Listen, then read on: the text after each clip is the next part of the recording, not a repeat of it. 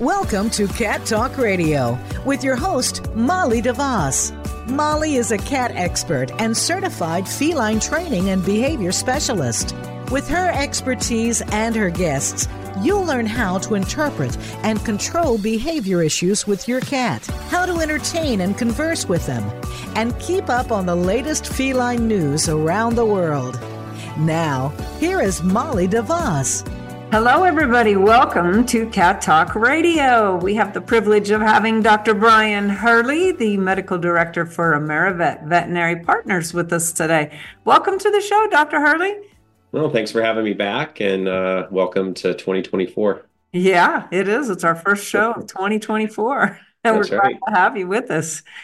We have an interesting topic today that was sent in by a listener. The listener said, So many people even those who have had cats for years, have no idea about fatty liver syndrome and how urgent it can be to get your cat, cat to a vet if not eating. I had a cat in the past who passed away, unfortunately, because our vet did not suggest we get her on IV in the meantime while we were trying to get whatever it was that was causing her not to eat diagnosed. I thought it would be good if you could tell people about it and how to know when you should take your cat to the vet to avoid this dangerous issue.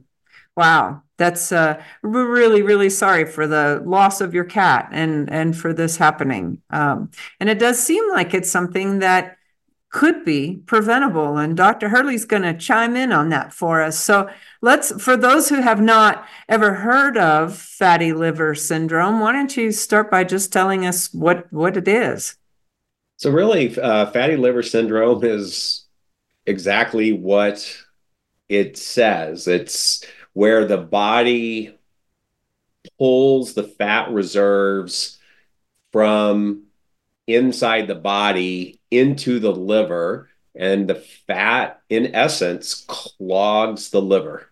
Hmm. That's really what it is. I mean, you might also hear hepatic lipidosis, which is more the um, medical term that that would be diagnosed in our cats, but uh, lipid is fat, and so that is really what the process is, and is oftentimes secondary to something else going on in the body. It's Yeah. not really typically the primary diagnosis of oh your cat has fatty liver it's just a secondary thing that unfortunately is as this uh, read or listener uh, experienced a pretty significant uh, problem in our feline patients Yeah. Is it something that's unique to cats or do people get it? Do dogs get it?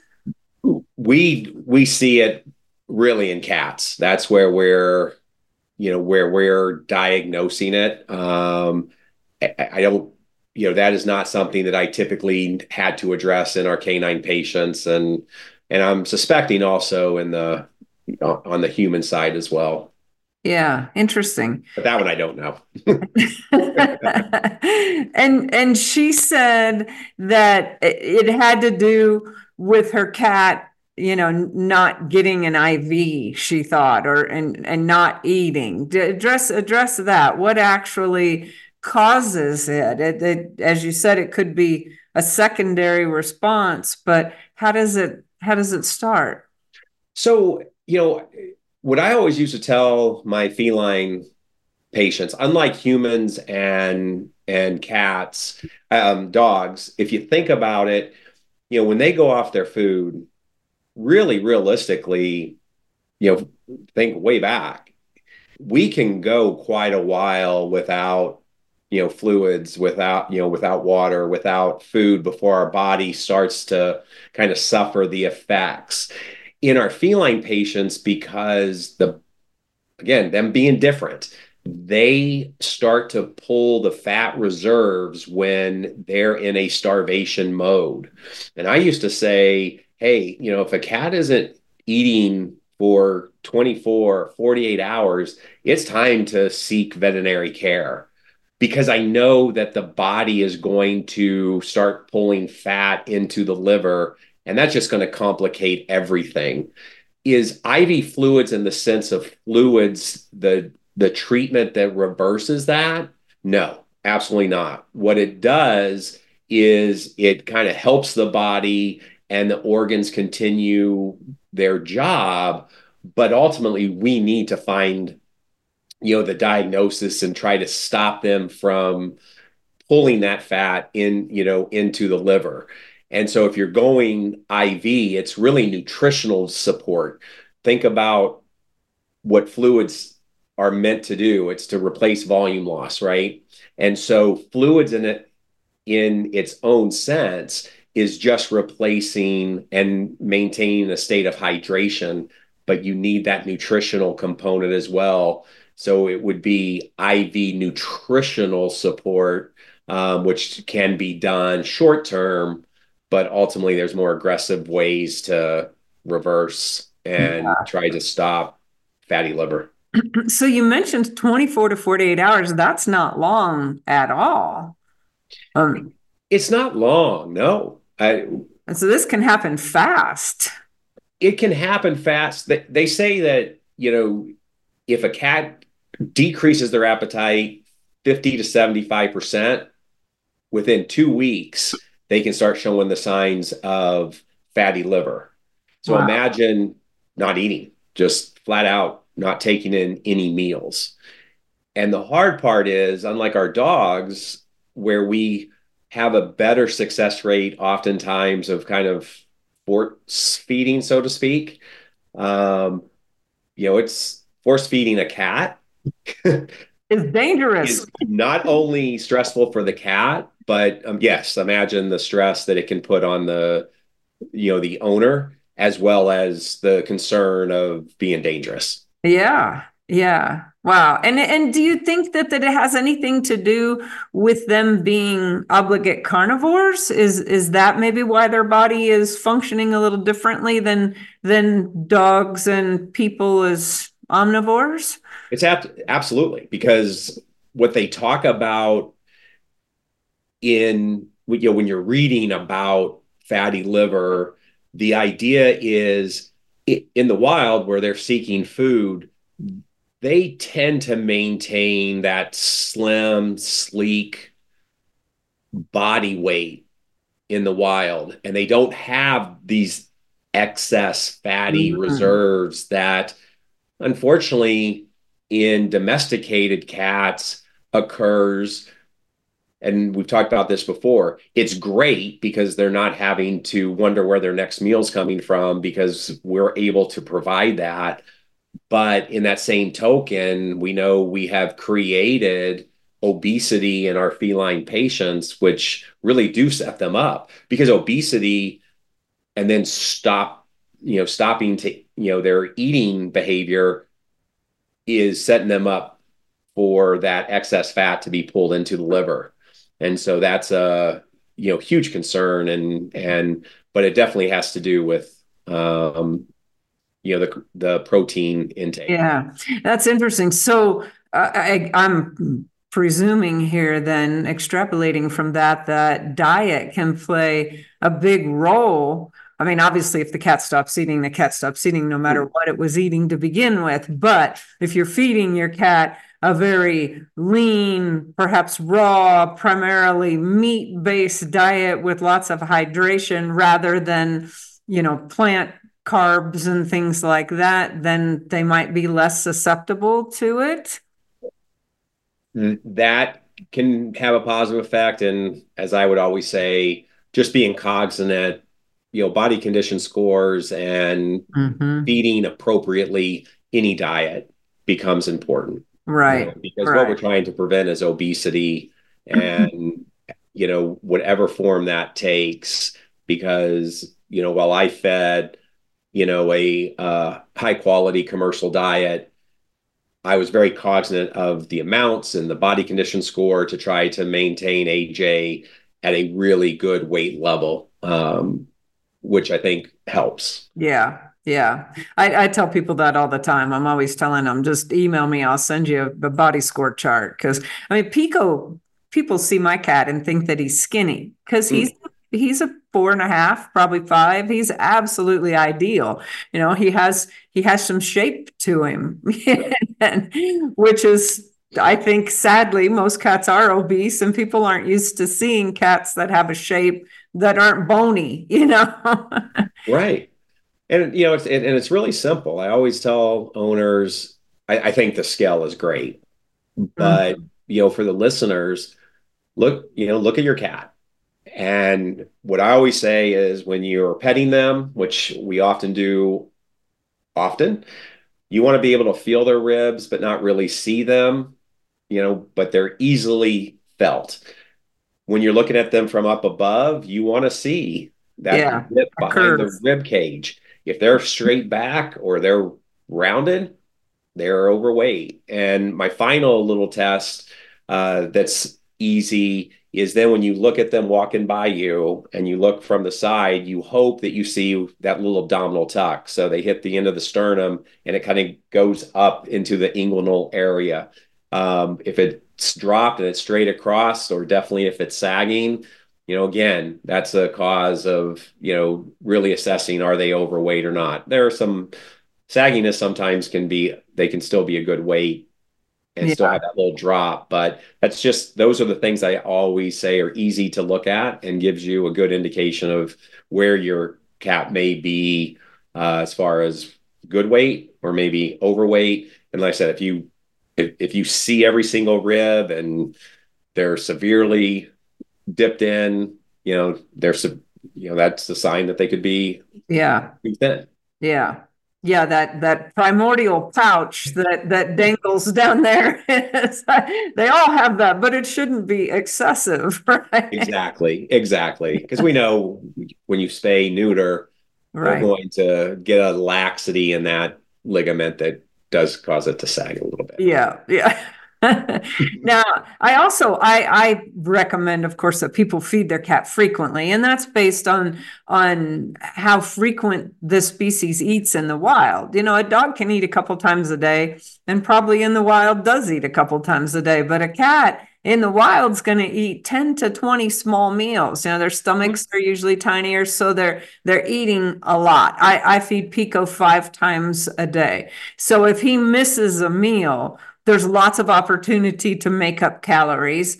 And it's very apparent to me because I'm feeding him meals, which he's demanding right now, by biting me. and uh, anyway, they, I can tell, you know, when he when he hasn't eaten because I'm putting down a pre, I'm putting down an ounce or two ounces of food, moist food at a time, and then I'm going to feed him again in four hours, and so I clearly know what he's eaten and what he hasn't eaten, as opposed to free feeding, you know, dry food where you don't know really how much your cat's consuming and and when. And so if somebody's only feeding their cat, let's say they're feeding wet food, but they're only feeding them twice a day, then that 12 hours has gone by before they notice a skipped meal and 24 hours can be really quick. Right. Yeah, and I whether you do it that way, I, I, think when you're adding wet food into the mix and that's part of the diet, I'm I'm 100% with you. Uh, you know, I would never put wet food down and then just expect it to stay there all day because yeah. you know it, it, wouldn't even it wouldn't be appealing to me, and I can't imagine it's appealing to the cat as it starts to kind of get that little yeah. dryness on top and things like that. But I always explain to owners, I accept free choice feeding of cats a set amount. Mm-hmm. So we were, as you and I've discussed in the past, we fed AJ a dry food. He was very good at drinking, so that that kind of offset that concept of canned food for extra moisture. But it was a set amount, so I knew if he was not finishing because invariably it was an electric feeder that dropped once a day i would if i started to see excess i monitored a little closer. But normally his bowl it was always like the perfect amount right. pretty much his entire life. And but the key there was I calculated what I needed to feed to maintain his body weight, and that was free feed, not the container where you hopper you fill it up and it just freely flows. Right. It will. right. Right. And uh, yeah, I think I think meal frequency is important and catching mm. this, you know, catch knowing when your cat isn't intaking calories is is an issue. And i think of i think of two situations w- one that i of course encounter every day and that's cats in the shelter. That shelter setting is so stressful and then they have a sudden change in food and they they stop eating because they're scared to eat. And that situation can become crucial in a in a short amount of time. And then also transitioning food. When you're transitioning your cat to a new food a different kind of food and they you know if you if you do it too quickly and not slowly because cats really don't like change then they they tend to to not eat. Yeah. Yeah and you know and, and this is where from a listener's point of view it's being aware of behavior. That's the way I've always described it. We've talked about this almost every single time. Everybody, to your point, is going to potentially skip a meal. There could be a day you're just off, and what for whatever reason, you're always looking for that consistency, coupled with how are they acting because let's face it, in our cats, if they get to the point where they're not eating, they're usually also at that point, they're showing you something, whether it's a change in litter box behavior, whether they're not as act. There's usually some other sign that if you start putting it together and watching, those those are what drives you to go to the veterinarian for sure. And it's important as we're talking, we don't want this to linger a week. A week means the success of treatment changes dramatically because I'm not suggesting that they don't eat for 48 hours. They're in hepatic lipidosis or fatty liver syndrome where they're going to die if you don't circumvent it. What you're trying to do is recognize they're not eating that means changes are going to start occurring. And if you can treat that primary disease process, which we know up to 90% are something other than fatty liver, if you can reverse that, you're never going to have to get to the situation where now not only do you have to treat that disease process, but now the mainstay of treatment for hepatic lipidosis is a feeding tube whether you're putting it directly in the stomach, putting it into the esophagus, putting it through uh, the pharyngeal area, so going basically through the mouth into the esophagus or going through the nose, eventually that is truly the only thing that's going to reverse hepatic lipidosis. And when you go to reverse it, you can be really successful if you diagnose the primary disease, get that under control, and then you can pull them 90% of those cats that go into hepatic lipidosis with aggressive treatment and solving the other problem stand a good chance at at reversing that disease process. Unfortunately as the listener's question showed without it it's fatal. Yeah yeah. I, you know, I, I, uh, another situation that I personally encountered was I had a cat that, that had a, had stopped eating. Mm-hmm. Took him to the vet. And I'm like, why isn't he, why isn't he eating? And I told her, I said, I, I expect it's, it's something dental. And she examined and missed it and said, I don't see his teeth look fine. He wasn't the most cooperative patient. So I could hmm. see how he might miss it, but she, she didn't catch it. She said, We don't see anything wrong. So I took him home and I was going through different cat foods every day. And about every third day, he'd circle back and eat a little bit, but not much. And he was losing weight and it was getting serious. And uh, then months had gone by. And I took him to a different vet in a different city who said, Oh, yeah, he's got like three abscesses and you know, he had to have teeth extractions. And what was happening was he would eat the food and he would associate the pain in his mouth as he was eating with that particular flavor. And he'd go, No, I'm not going to eat that. And then the next day, and I'd have a different flavor, and he'd go, Okay, this is different. I'll have a couple bites of it, but then that would hurt too. And he'd go, No, I'm not going to eat that. And so it was really basically the dental issue was leading to um, a fatty liver situation because he, he wouldn't eat. Right. Because it hurt. I know, absolutely. So you have your dental diseases, hyperthyroidism. Interesting. Now, how does how does hyperthyroidism uh, cause fatty liver?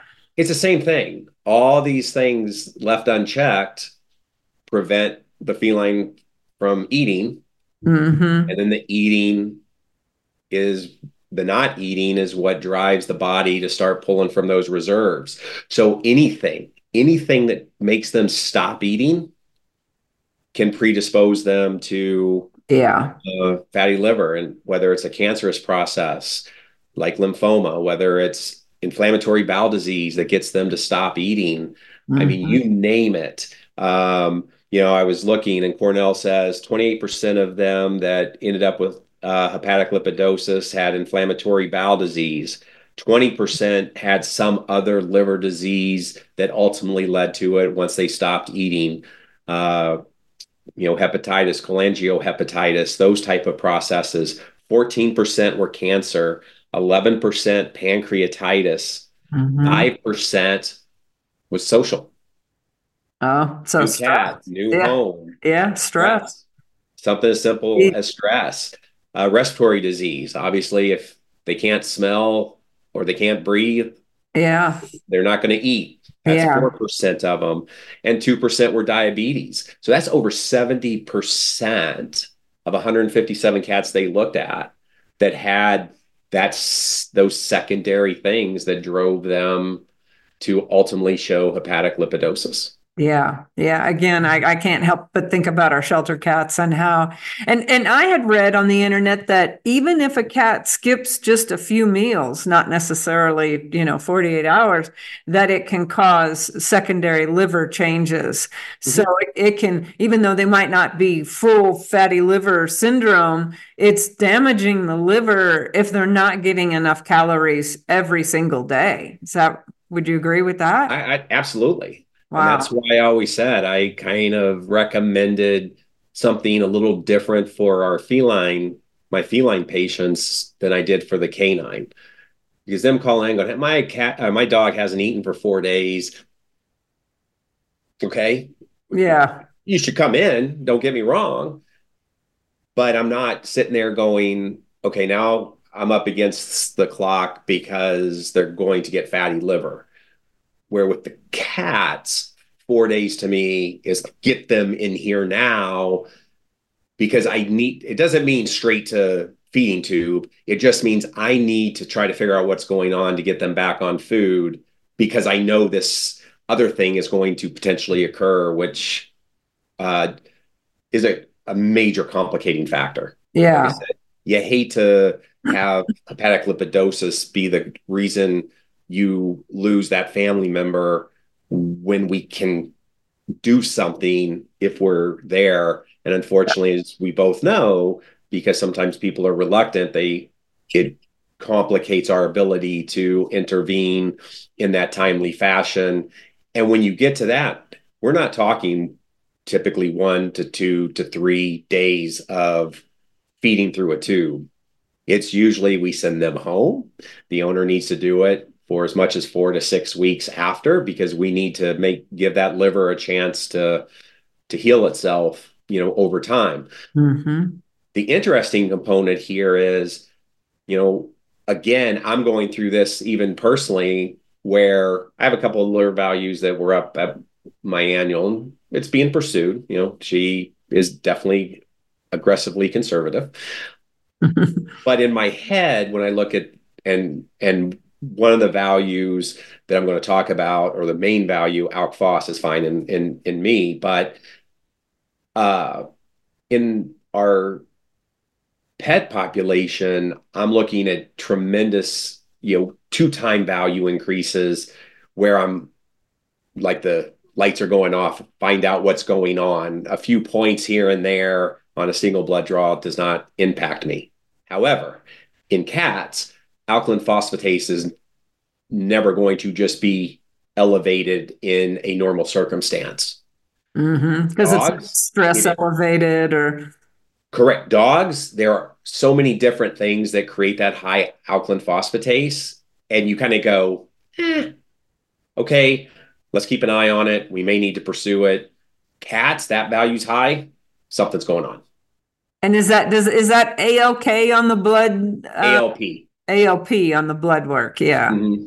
Yeah. So the three that we tend to look at, AST um, and ALT, are two of the liver values. You, you see that increase with destruction of liver cells, um, and and those can be elevated without the fear of hepatic lipidosis. When we see alkaline phosphatase in a cat increase, that's when I start thinking, oh my gosh, are we in moving towards hepatic lipidosis because that value should not be high in a cat.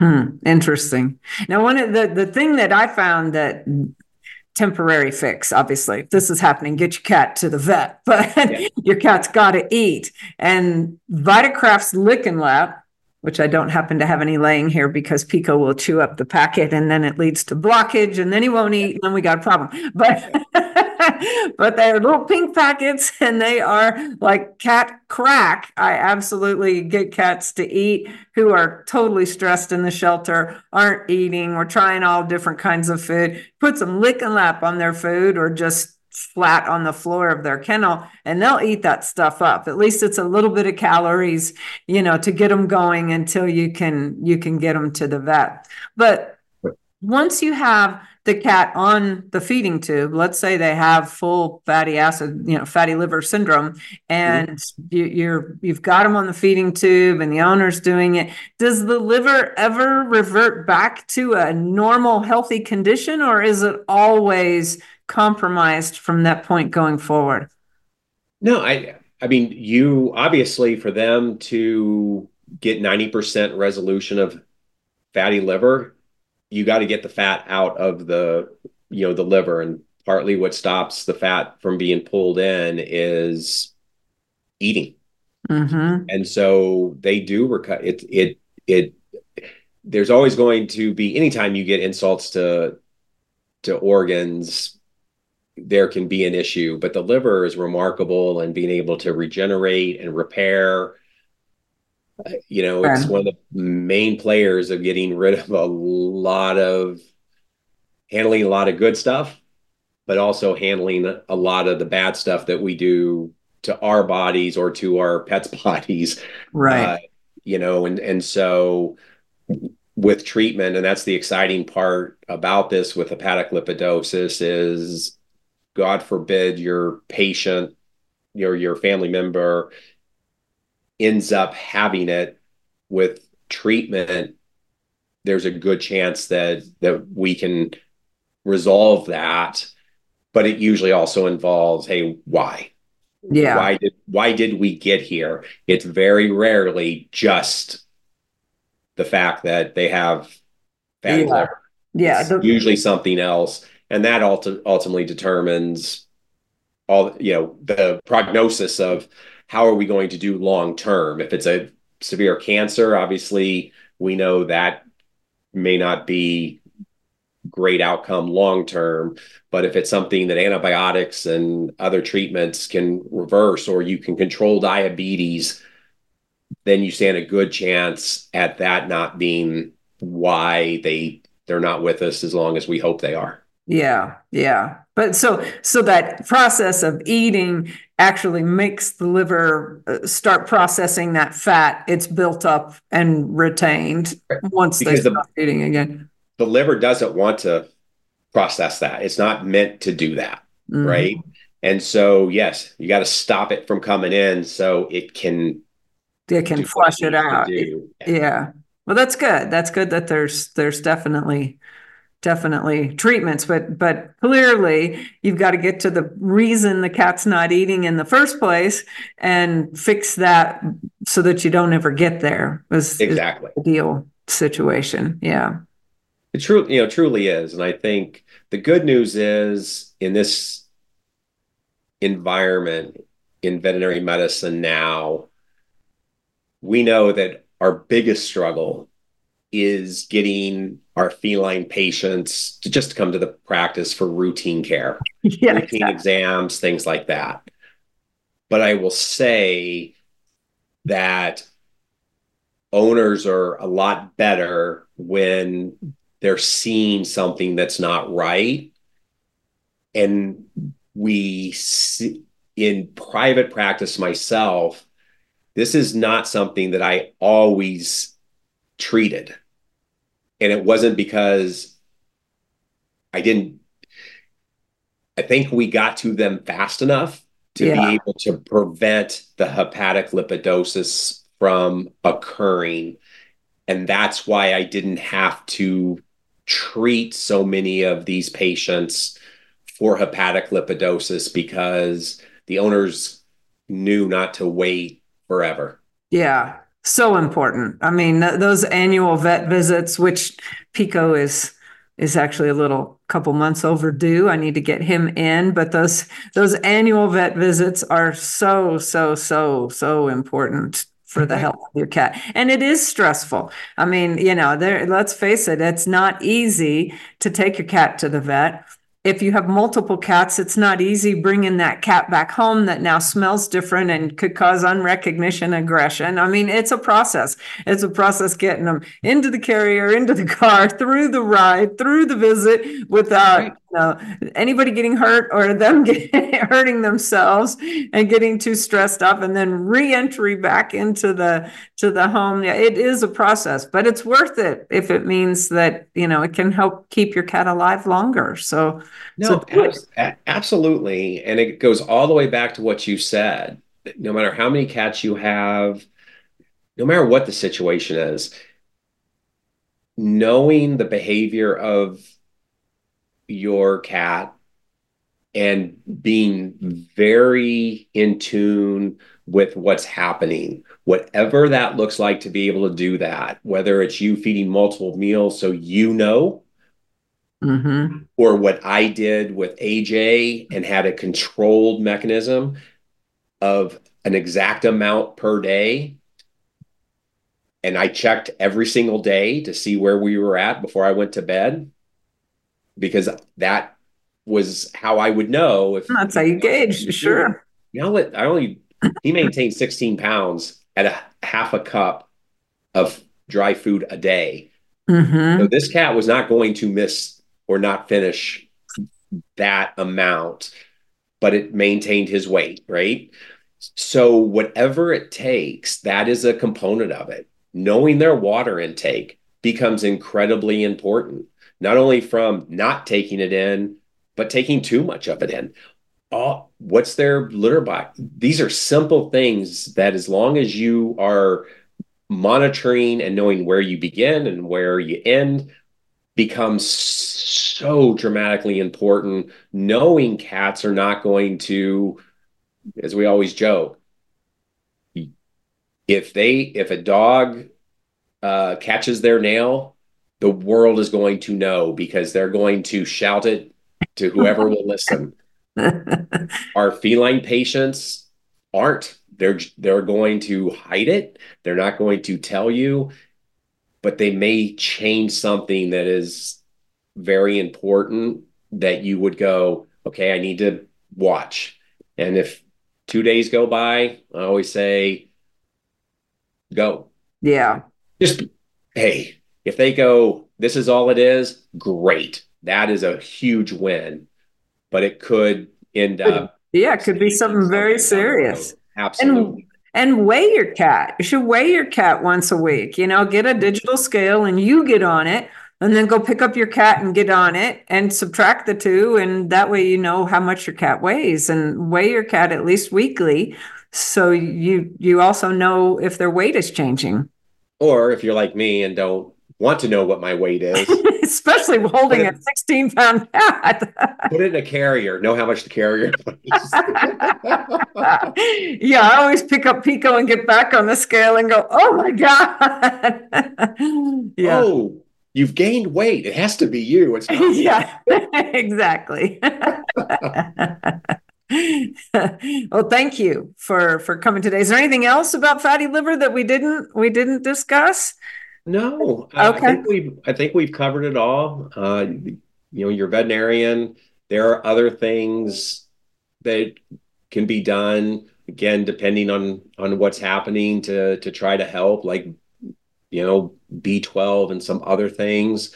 But ultimately, it's getting it diagnosed, being aware that there's that potential, and in worst case scenario, if it's thought to be, then you know we need to take the appropriate steps because it really does have a dramatic impact on the success of allowing them to to clear that uh, fat from the liver so they Yeah. can can stay with us because it will shut the liver down left unchecked or left untreated. Yeah, yeah. So feed your cat the proper amount. Feed your cat a, a good meat protein diet. Feed it mm-hmm. enough so that you know when your cat's eating and not eating. Check the body score of your cat. Make sure your cat's got a really good body score and keep the stress in your environment low so that the cat doesn't, you know, freak out and and get stressed and not eat because there's a neighborhood cat visiting outside or things like that.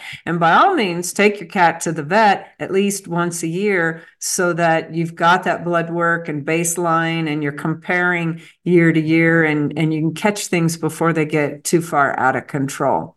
And you can go visit our website at catbehaviorsolutions.org and go to the behavior boutique and buy some licking lap so you have it on hand. All the proceeds from the store benefit the nonprofit. So go buy some licking lap in case your cat stops eating. You'll have it and you can use it as a food topper and get something in them until you can get them to the vet. Thank you again for joining us today. We really My pleasure as appreciate it. always. Yeah, we look forward to next time. And thank you, everyone, for tuning in with us today.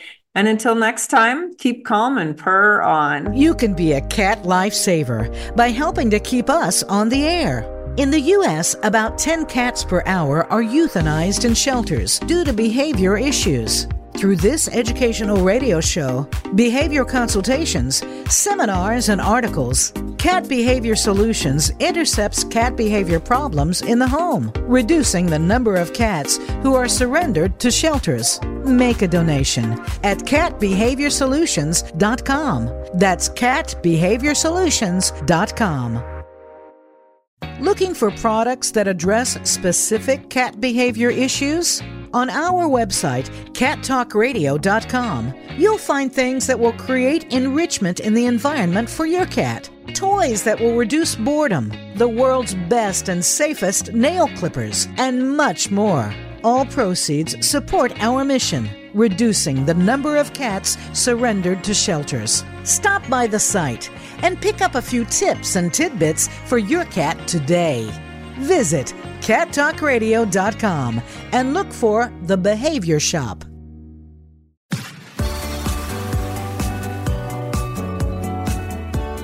Thanks for tuning in to Cat Talk Radio.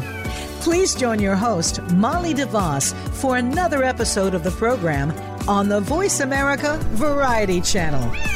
Now, go make a connection with your feline friend.